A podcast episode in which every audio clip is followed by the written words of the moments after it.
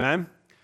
Amen. All right, well, let's get into God's Word. Uh, hopefully, you have your Bible with you. How many people, show me your Bible? You got your Bible with you? Bible? How many people? It's electronic. Show me the screen. Show me the screen if you've got it on your tablet or smartphone. That's awesome. I'm glad you have it. Acts chapter 6, beginning at verse 8. We're going to go 8 to 15, the end of the chapter. And I would just, as we get started here, I would, I would just say that most Christians, um, see if this isn't just true of you, but most Christians prefer to live a stable and safe life in which God blesses but is non intrusive. You know, God bless me, but don't like interfere in my life too much. Most of us would prefer that. We prefer that kind of life over one where God does kind of beyond blessing, God does amazing and extraordinary and even unexplainable things in our lives, but which also opens us up to change and to very real risk. And, and we're not necessarily wanting that kind of exposure to what God might do. Now, in today's passage, God's working powerfully in and through a man named Stephen, who we were introduced to him last week, along with six other men who were appointed to a very specific task in the church. And they needed these seven to administer a feeding program, the feeding of widows. But a lot more ended up happening as a result of this new feeding program. In fact, we find in the text, we'll read it in a second, but we find in the text that great wonders and signs were being done along with the meal deliveries. They would bring the meal, and then evidently they would find out about some need, and some great signs and wonders were being done. And it was giving Stephen and perhaps the others opportunities to actually speak the gospel, delivering a meal, signs and wonders. Here's an opportunity to share the gospel, to preach a message to some people who didn't know about Jesus yet. And when they were confronted by the opposition, a growing number of people who were opposed to the gospel, when they were confronted by that and brought to the council, this is what the passage is going to tell us. Stephen's face, this is in verse 15, Stephen's face was like the face of an angel. The glory of God as he was doing these things, the glory of God was evident in Stephen's life. And I read that and I wonder what would happen if every one of us was open to having God work in our lives in the same way. Would you and I show the glory of God on our faces? Now you have to know, some of you are stepping back, oh yeah, but Stephen, first church, he's in the Bible, he's a special guy. He wasn't a special guy, he was an ordinary guy. It's possible that the apostles didn't even know who he was in the midst of the thousands that actually were part of the church. When they had this dilemma, they actually said, the apostles said to the church, Why don't you go ahead and pick out seven guys who can administer this program? And it was the congregation that picked Stephen and said, This guy's a leader. Let's put him in charge of it. Let's, let's get him involved. Just an ordinary guy who was just ministering the church. He's not an apostle. He's none of these things. Uh, a simple Christian. And he could be any one of us. And it's a reminder that there's no accounting. As we read this passage, you're going to see there's no accounting for what God might do in and through us if only we are willing. So let's read the passage. This is again Acts 6 8 to 15. And then you have your notes at hbc.info, and we'll work through uh, the outline that you see there. Well, Stephen, here's what we read in the text. And Stephen, full of grace and power, was doing great wonders and signs among the people. Then some of those who belonged to the synagogue of the freedmen, as it was called, and of the Cyrenians, and of the Alexandrians, and of those from Cilicia and Asia, they rose up and disputed with Stephen but they could not withstand the wisdom and the spirit with which he was speaking. Then they secretly instigated men who said, We have heard him speak blasphemous words against Moses and God. And they stirred up the people and the elders and the scribes, and they came upon him and seized him and brought him up before the council. And they set up false witnesses who said, This man never ceases to speak words against this holy place and the law, for we have heard him say, that this Jesus of Nazareth will destroy this place and will change the customs that Moses delivered to us. And gazing at him, all who sat in the council saw that his face was like the face of an angel. All right, you can see on the screen, you can see in your notes, there's no accounting for what God might do in and through you if certain things are true of you. The first one is this if you are filled with his grace and power. Now, Stephen was qualified, he's a qualified servant leader, as we've already seen. He was selected out from among the congregation to do this job, to serve widows. And he was described in verse 3 of this same chapter. We looked at the passage last week as a man of good repute, full of the Spirit, and of wisdom. Three qualifications that are given for Stephen. He was of good repute. In other words, people thought really well of him. He had a good reputation. It says that he was full of the Spirit, so there was evidence that God was working in his life even back then. And he, was, he had wisdom. In other words, he had a competency that was going to allow him to do this particular job. And the endorsement specifically of his character continues here. In fact, there's evidence in the text that a period of time passes between verses 7 and 8, so that after they were appointed to the task of serving meals, that happened now for some weeks and perhaps even some months, so that there was ongoing debate and dialogue between Stephen and his detractors, the opposition. There had been weeks and months of delivering meals, weeks and months of signs and wonders being done, and of the preaching of the gospel. And so time has passed here, and he's being more and more proven in who he is and in his character. And he's described in verse 8 now, after those weeks and months of doing this job, as being full of grace and power. And he was doing great wonders and signs among the people. Stephen had, and, and just listen to this little phrase, I think this is going to be helpful to us. He had godliness coupled with giftedness. It's godliness with the giftedness. It's not just giftedness, not just an ability to do something, but godliness was backing up his giftedness, and it resulted in this powerful manifestation of the Spirit in the city of Jerusalem and the impact that, brought, that was brought from that. Now, as I think about that here at Harvest, we test leaders before we bring in. We test staff before they we bring them in. Pastors or ministry directors, or we think about elders as we're selecting them, or even some other, uh, other leaders. We test them according to five criteria that we've drawn from different sources. We call this the five C's of leadership. I'm going to put this up on the screen for you uh, character, competency, capacity, chemistry, and conviction. These are the five C's we test leaders uh, by here. And Let's just leave the first one aside for a second, uh, character, and come to the last four. When I'm talking about these, um, I, will often do the, these in, in the last four, two through five, in just kind of random order. It might be just whatever order I happen to think of them in in certain documents. They appear in a certain order. They may not always be in the same order because it's of little consequence, really, what order you put two through five in. Uh, two is competency. Do you have the ability to actually do the job we're asking you to do? Capacity. Do you have the time to do it? Uh, when we talk about chemistry, are you able to work with people as you do the job? Are you a team player? And then the last one, conviction, as you're doing this job, as we ask you to do it, are you aligned with us doctrinally? Do you believe what we believe on, on both primary and secondary issues? That's really important. Do you share our values and convictions? But again, two through five, it doesn't matter what order you test those things in. But always, always, always, every time you ask me about this, every list you'll ever see, every document where this appears, every website spot where it is, character is always first. Character is always first.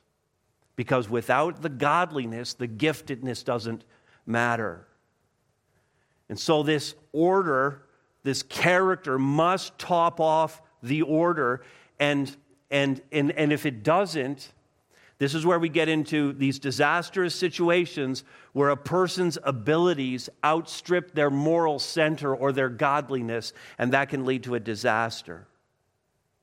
There are a lot of gifted people who are not godly, and that's not helpful in the church. It's not helpful to the work of God. In fact, you may have heard this um, quote before. Uh, lots of people have said it. We couldn't track down who the original source is but maybe you've heard this before in one form or another. Don't let your gift take you where your character can't keep you. Don't let your gift take you where your character can't keep you. And we have we have some personal experience with it. We have history with this. Some of you already kind of know this history and the experience that we have, um, but we've seen this kind of thing where the gift takes a person where their character cannot keep them and we see this with far too many celebrity pastors, and we have our own experience, but there's a long list, and I'm not talking here about any one person. Please hear that. But there are a lot of celebrity pastors who have fallen in recent years. It's a long list, and sadly, a growing list. And it's obvious from every single one of these situations, every book and article I've read about it is pretty obvious that the platform and the prominence that was given to them by the success that they gained exceeded their character. And therefore, it exceeded their ability to manage it as it grew. And so they gave in to several temptations. And the kind of temptations they gave into were toxic leadership, bullying leadership, domineering leadership. They gave into, um, they gave into uh, financial improprieties. They gave into sexual immorality. And they gave into various addictions. It's not always the same combination of things that bring these leaders down, but it all has a common foundation. It is that their giftedness outstripped their godliness. Now, Stephen had no such issue. Stephen, the text tells us, was full of grace and power. The grace that he had was the evident favor of God on his life. The power was the very evident, manifest presence of the Holy Spirit. It was a divine or supernatural enablement that was going on in his life and everybody saw it. And the Spirit was able to work through him in that way. The favor of God was upon him, the power of God was flowing through him because it was unhindered, because he was a godly man. The word in that for us ought to be very clear. The Apostle Paul, just to kind of punch this a little bit more, the Apostle Paul wrote uh, to Timothy, and Apostle, he's a, Paul's an apostle. Obviously, Timothy is a young pastor, and uh, Paul's mentoring him. He's pastoring a church, and Paul wants to give him some things that are going to help him do that as a pastor. So that's what the two letters are about. Here's what Paul says to him in 1 Timothy 4:16. He says, "Keep a close watch on yourself." Keep a close watch on yourself. Now, there were other places where Paul was more about minister to the church, but Paul wanted to really make sure he understood that if you don't take care of yourself, Pastor Timothy, it doesn't matter what you do in the church. It doesn't matter how gifted you are, how good a preacher you are, what you accomplish in ministry, how fast the church grows. It doesn't matter if you're not paying attention, keeping a close watch on yourself and on the teaching. He's talking about the scriptures. Now, I know because I've been doing this for 20 years, opening God's Word, preparing it week after week, and bringing it here to you. And I just have to let you know that that is not an easy exercise. And I don't ever want to come up here, and you don't want me to ever come up here where I haven't first looked into the Word of God for myself. And when I spend time preparing sermons, it's not an academic exercise. The Word of God is a wrecking ball in my life. Long before you ever hear the sermons, it is a wrecking ball in my life. And that's what Paul's saying to Timothy. When you get up there to preach to people, make sure you've paid attention to yourself, make sure you've listened to your own teaching. Persist in this, he says, for by so doing, here's, what, here's, here's where the punch comes you're going to save yourself and your hearers. In other words, your ministry, backed up by your godly character, your ministry is going to be effective it's going to save people. So, if you want God to work in an unhindered way in and through you, it starts with several. First of all, it's going to start with a relationship with Jesus Christ. Have you come to the cross? Have you come to Jesus and said, I'm a sinner, I need you as my Savior? If you haven't done that yet, that's the great starting point for this. You have to be in a uh, salvation, receive salvation from God, and be in a relationship as a Christian with God. Secondly, it's going to be grounded in faith alone. You're going to understand that none of this is by works. I haven't earned any of this. Any works that I do are an outflow of the salvation that's already been done in my life. I'm not earning anything. It's by faith and in faith alone in Christ alone. And it's going to show itself in a desire, and this is like the daily desire of my heart, is to be more like Jesus. And it's ongoing surrender to the Holy Spirit, and that results in godly character, and that produces conditions through which God can work in powerful ways, grace filled ways. And so the question is are you open to that? Are you committed to godly living and allowing your gifting, your ministry to flow out from that? Here's the second one there's no accounting for what God might do in and through you. Secondly, if you accept that you will face opposition. Christianity, lived correctly, is not accepted or popular in today's culture. Right? Christianity lived correctly is not accepted or popular in today's uh, culture. In fact, throughout history, Christianity has always proven unpopular whenever it moved into new regions, new territory, and preached to new people.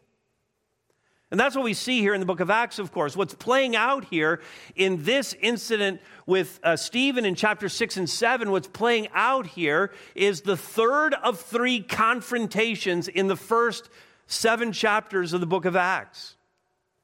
The first confrontation was in chapter 4, verse 18. We'll kind of end it there. The apostles were brought in, and they were warned not to speak anymore in Jesus' name, but they were just warned. The second confrontation took place in chapter 5 and in verse 40. They were not only warned, but then they were beaten, flogged, and then sent back. This third confrontation now is in chapter 6 and chapter 7, and it's going to end, sorry, spoiler alert, okay, little spoiler alert. It's going to end in Stephen's death in chapter 7 three confrontations that take place here between the religious leadership who are opposed to this gospel message and the apostles in the church of Jesus Christ. And it's and and and this th- these three confrontations this third one is going to bring to an end the first phase of the mission, which was to bring the gospel to Jerusalem. And it's going to inaugurate the second phase of the mission, which is going to get the people out of Jerusalem and into Ju- the surrounding area, Judea and Samaria, to preach the gospel in those places. It's intensified opposition to the gospel with this story with Stephen that forms the catalyst for the gospel to move forward. So, verse 9, notice this. Then some of those who belonged to the synagogue of the freedmen, as it was called, and you could just insert the word synagogue, and of the synagogue of the Cyrenians and the synagogue of the Alexandrians and those from Cilicia and Asia, they rose up and disputed with Stephen. So this is now like this consortium of Greek speaking synagogues in the city of Jerusalem, the diaspora Jews who were living overseas and, and they, um, they learned Greek and Greek culture, but then they came back to the homeland. They're settled in Jerusalem. They established their own synagogues. They're Greek speaking, Greek culture synagogues. And it's this group of synagogue leaders who are getting together, who are now opposing Stephen and the irony is that Stephen is a Greek speaking Jew. So this is Stephen's own people who are coming after him. And you might ask the question so why are they coming after him now? The reason why they're coming after him now is because they were okay with this sect called Christianity. They were fine with it up until the moment that many converts were coming out of their synagogues. As soon as Greek speaking Jews were starting to be converted and become Christians, they were saying, wait a second, we don't like this gospel either. And so thus, so thus the opposition started. And this is common today. You know, people are okay with the church in society today. People are okay with the church as long as it's, the, it's not offensive. As long as it's not disrupting anything. For the most part, non Christians outside of the church are fine with Christianity as long as it's the non offensive variety.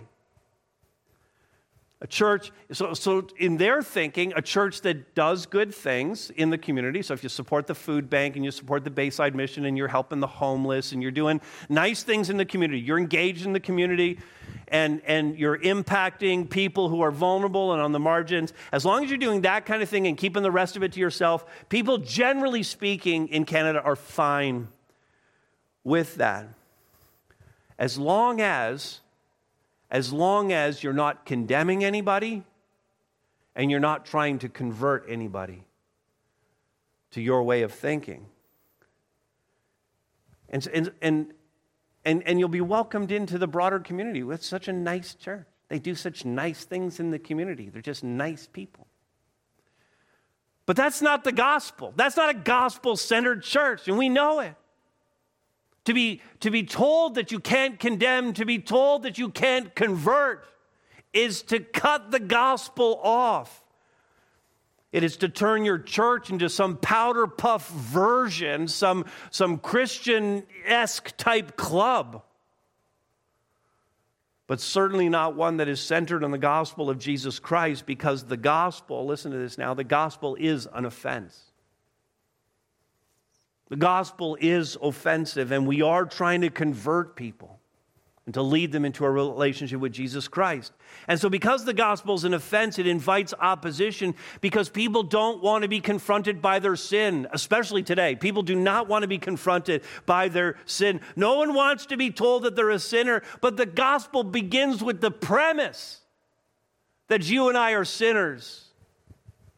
And that sin is described in general terms as the thing that stands between us and God, that creates a chasm so wide between us and God that we have no ability to cross that chasm ourselves. We have no ability in ourselves to be good enough or to do enough good things in order to become acceptable and pleasing to God.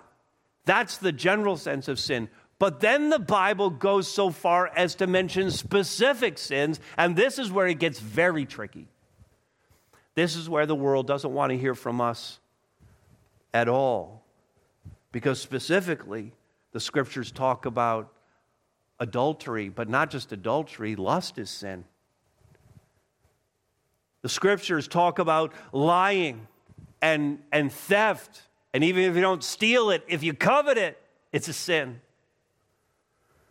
The scriptures talk about murder. Sure, that's a sin, but hatred is, is equal to the sin of murder. Do you hate anyone? No one wants to hear this. And beyond all of that, the God of this age is the one thing you can't talk about at all. All manner, all manner of sexual sin. No one wants to hear any of this in our feel good, say only nice things affirming culture of the day.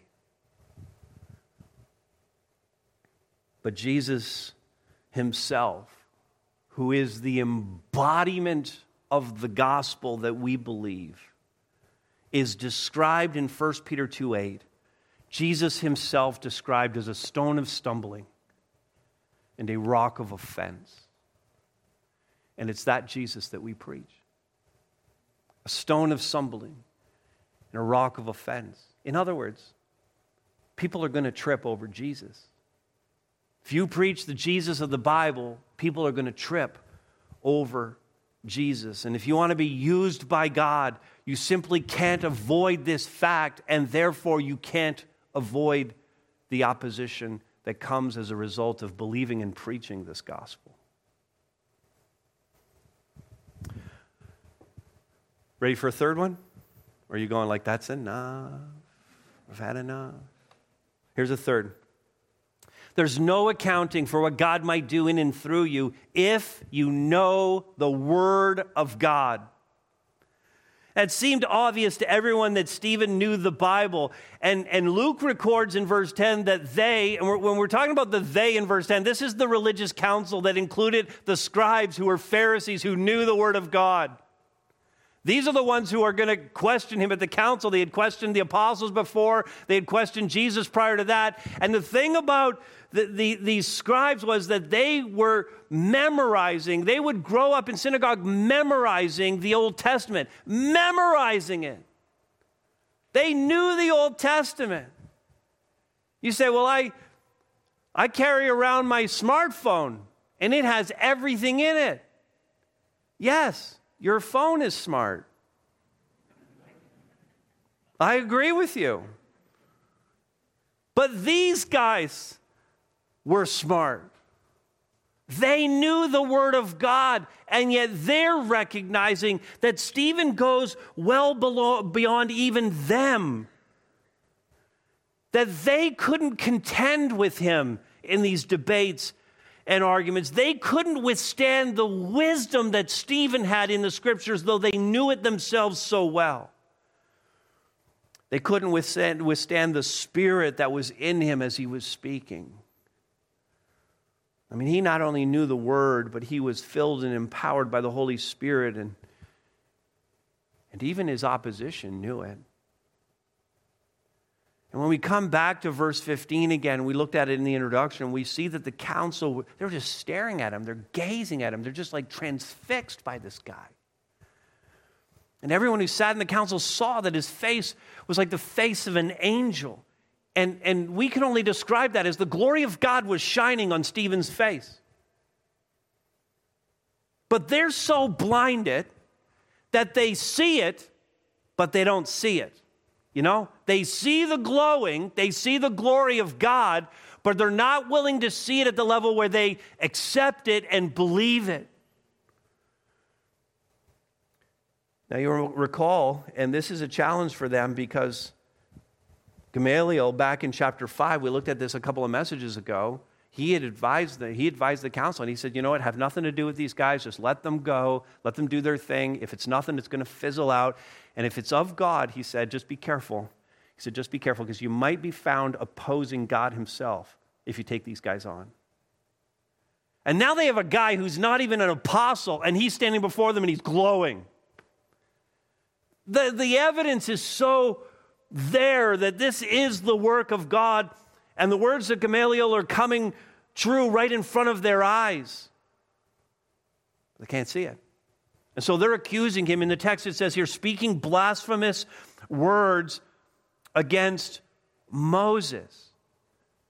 Now, there's incredible irony in this that they would say that he was speaking blasphemous words against Moses, again, because these scribes, they knew, the council knew the stories of the Old Testament. They knew what Exodus 34 said, that while on Mount Sinai, when the children of Israel were making them, their way to the promised land, Moses went up onto Sinai, and at one point, when he was conversing with God, he said to God, Show me your glory. Like, I want to see your actual glory, God. That's what Moses asked him. God said, You know what? If I showed you my glory, you'd turn into a puddle. He said, No one can look at God and live. He said, But here's what I'm going to do for you. I'm going to put you in the cleft of the rock. I'm going to put my hand over you. I'm going to pass by. You're going to get a little glimpse of, the, of, of just the, the back of me. And that's what Moses got and Moses saw the glory, the, the fading, passing glory of God. And when he came back down on the mountain, you remember what happened? The people saw his face and it was, it was glowing and it was terrifying to them. It's terrifying to them. Now, these guys, they're accusing him of blasphemy against Moses, and he's the clearest example of Moses they've ever had. He's living for the Lord, and the glory of God is shining on Stephen's face the way it shone, it shone on Moses' face. It's shining on Stephen's face the way Jesus shone during the transfiguration in Luke chapter 9. This is the glory of God showing up on Stephen, and it's rooted in his salvation in Christ. It's rooted in his surrender to the Spirit of God. It's rooted in his knowledge of the Word of God. And I'm concerned about this. I'm concerned about our attentiveness and our knowledge of the Word of God. It served Stephen so well, but are we as attentive as he was to the Word of God? I watched two things came across my desk this week. One was a short video by John Lennox, and he's a favorite of mine. Um, he is a, an apologist and a mathematician, not a theologian, uh, but he speaks on matters of the gospel and truth and from the Word of God. And it was a five minute video that I watched about the Word of God. And the second was a short article written by Ed Stetzer and a young man named Andrew McDonald. Andrew has spoken here before uh, years ago. Both of these crossed my path, and both pointed to a serious problem in the church among Christians today, namely our inability to write. I'm going to use a verse here that Paul wrote to Timothy in, in one of his letters our inability to rightly handle the word of truth. That's the Awana verse. Our inability to rightly handle the word of truth. And, and because we can't handle the Word of God ourselves, because we don't know it well enough to do that, it leaves us susceptible to several dangers. Three of them I'll mention here. But the first one is this, and this is what Stetzer and McDonald are pointing out in their article. We are susceptible to conspiracy theories because we don't know the Word of God. And we're chasing after things that are not true because we don't know the Word of God. The second is, is just flat out false teaching, that we're following false teaching, that some preacher's going to say something, and do we really know if that's true? And we don't know how to test it in the scriptures. And the third, and Lennox really speaks to this one, is the wasting of time. We're susceptible to the wasting of time when we don't give our attention to the Word of God, and we fill the minutes of our days with so many things that do not matter at all. Not only do they not matter for eternity, we're filling our time with things that don't even matter now. And if only we would give our attention to the Word of God. Lennox says in the video, he says, we have to push against this tide of mediocrity where we don't take God's Word seriously. And he goes on to say that this is an indication our, our lack of attentiveness to the word is actually an indication. This is, this is hard to hear, I know this, but it's an indication we don't actually love God. I mean, if the only time you hear the word of God is when you come here, what does that say about your love for God for the other six days of the week? If you really loved Him, you'd want to spend time with Him, you'd want to hear him speak to you. And the Word of God is the place where we hear it. It's God's love letter to us. So there is a correlation between how much you read the Word of God and how much you think you love God. He goes on to say this. This is a quote right from the video. The Word of God is given to us to make eternal things real. Love that. And we need to spend time immersed in it, prayerfully reading it, with other people like this and alone.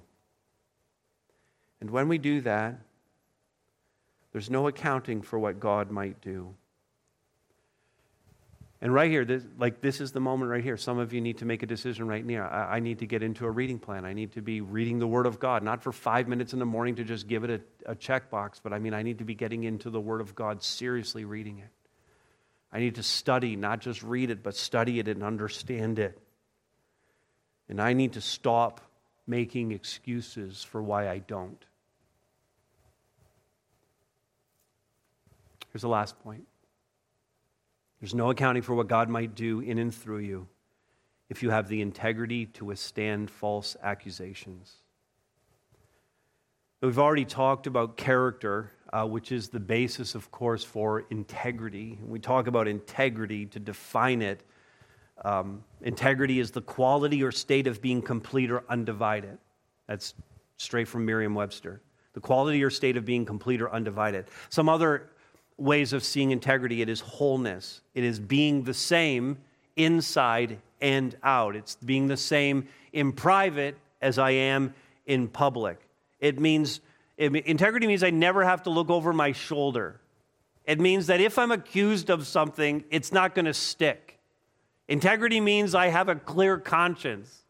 That's, that's having integrity. And Stephen had integrity, and Stephen's opposition knew that he was a man of good repute, as verse 3 says.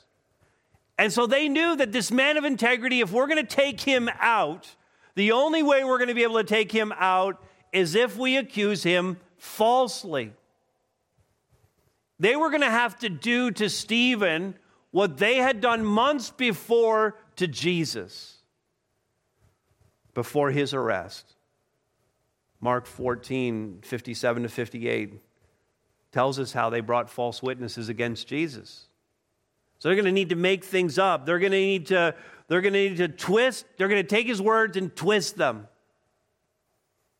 They're going to find people who are going to invent things that didn't happen. So verse 11, then they secretly not exactly secretly because we're reading about it. You know, they secretly the Holy Spirit knows everything. Amen. Well, some of you don't want to admit that. The Holy Spirit knows everything. Amen. Right. So they, so they secretly, they thought they were secret, secretly doing this. They secretly instigated men who said, We've heard him speak blasphemous words against Moses and God. That's a lie. Now, to be clear, Stephen did say some things that brought about the fulfillment of the Old Testament. Jesus said, I didn't come to abolish the law. Jesus said, I came to fulfill it. Jesus sacrificed, for example, Jesus sacrificed on the cross. When he sacrificed his life, we're going to take the Lord's table in a few minutes. When he sacrificed his life on the cross, that sacrifice, according to Hebrews 10:10, 10, was once for all. So all the other animal sacrifices in the temple no longer needed to happen because Jesus had completed it. And all those other animal sacrifices over all those centuries, they all pointed to Jesus being the final and complete sacrifice for our sins. So, yes, this represents a radical change to the tradition of the Jewish people if they would accept their Messiah. But if they had read their scriptures correctly and understood them, they would have seen that Jesus was the fulfillment of all of these things. But this threatened the power base of the Jewish elite. They called it blasphemy, but it wasn't blasphemy. It was fulfillment of the very promises of God if they had only cared to see them in the very scriptures that they read and taught to others. So they did, they did five things here. The, the, this, this collection, this consortium of opposition leaders, verse 12, they stirred everyone up. Just stirring it up with people. Okay? It came upon Stephen, and third, they seized him. So this is mob justice. They don't have the authorization of any legal body to do this. But then they brought him to the council. Then, verse 13, this is the fifth one. They set up false witnesses who said, This man never ceases to speak words against this holy place and against the law. That's a lie. Verse 14, for we've heard him say that this Jesus of Nazareth will destroy this place.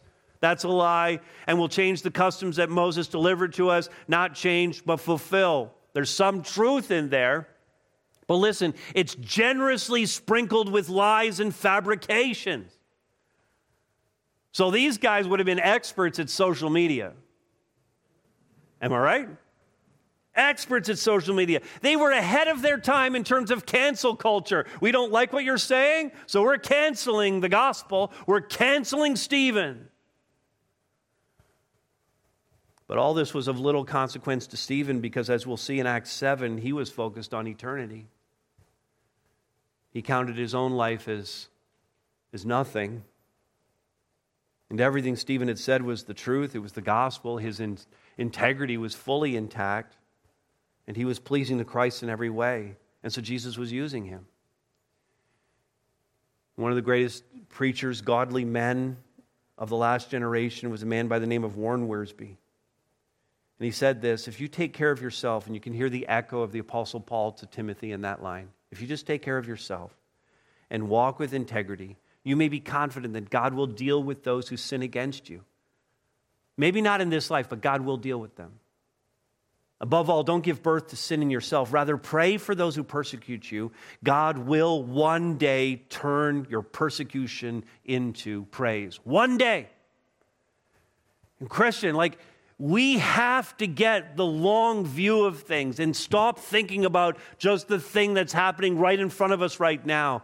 We need to be on a path of perseverance and endurance to the very end.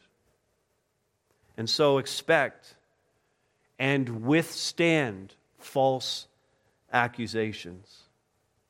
So here's the thing as we as we, you know, kind of bring this in for a close. I don't know. I don't know what God wants to do in you and through you. I don't know what he wants to do in me and through me in the days ahead. I, I, read a passage like this and I, and I go, well, it's not likely to look anything like it did in Jerusalem in those days and with Stephen. That was unique in a lot of ways. It was unique to that time, it was unique to that place, it was unique in that situation. But we must still be open to God doing whatever He wants to do here and now through you and me that we, as, as Paul writes, whatever God wants to do and however that plays out, it's just important that you and I, as Paul says in Romans 12, that we present our bodies as a living sacrifice, holy and acceptable to God. That's what Stephen did. It's a living sacrifice. I'm putting myself on the altar and I'm saying to God, do whatever you want. Do whatever you want with me and allow Him to work as He sees fit. If we would do that, there's no accounting to what He might do through us. There's no accounting for who He might save. There's no accounting for who might be healed. There's no accounting for the miracles that might happen, the extraordinary things that might be done. There's no accounting for what lives might be changed, including yours. So, this is the kind of message where I, I, think it just needs some reflection. And whether you're here in the room or at home on the live stream right now, what's going to be really important for us is to take this time of quiet to think about the things that we've heard and to recommit ourselves. If you're a Christian here today, to recommit ourselves to this if you're not yet a Christian, to give your life to Christ, to give your life to this. Stephen thought it was worth dying for. And so set your Bibles and your notes aside, put your phones and tablets aside, and even at home, let's get quiet right now and let's bow our heads as Ian plays. I'm going to give you a time of quiet reflection Think about this message, pray to God, recommit yourself. You take this time right now.